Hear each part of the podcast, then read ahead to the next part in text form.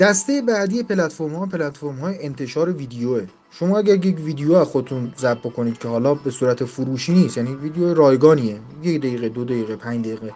علاوه بر اینکه تو اینستاگرام خودتون منتشر می‌کنید می‌تونید توی یوتیوب آپارات تماشا نماشا دالفک و شاید سی چهل تا سایت مختلف مثل این منتشر بکنید که در لینکی که در ادامه صحبتم قرار میدم می‌تونید روشی رو ببینید که با چند تا کلیک می‌تونید یک ویدیو رو در چندین سایت مختلف منتشر کنید.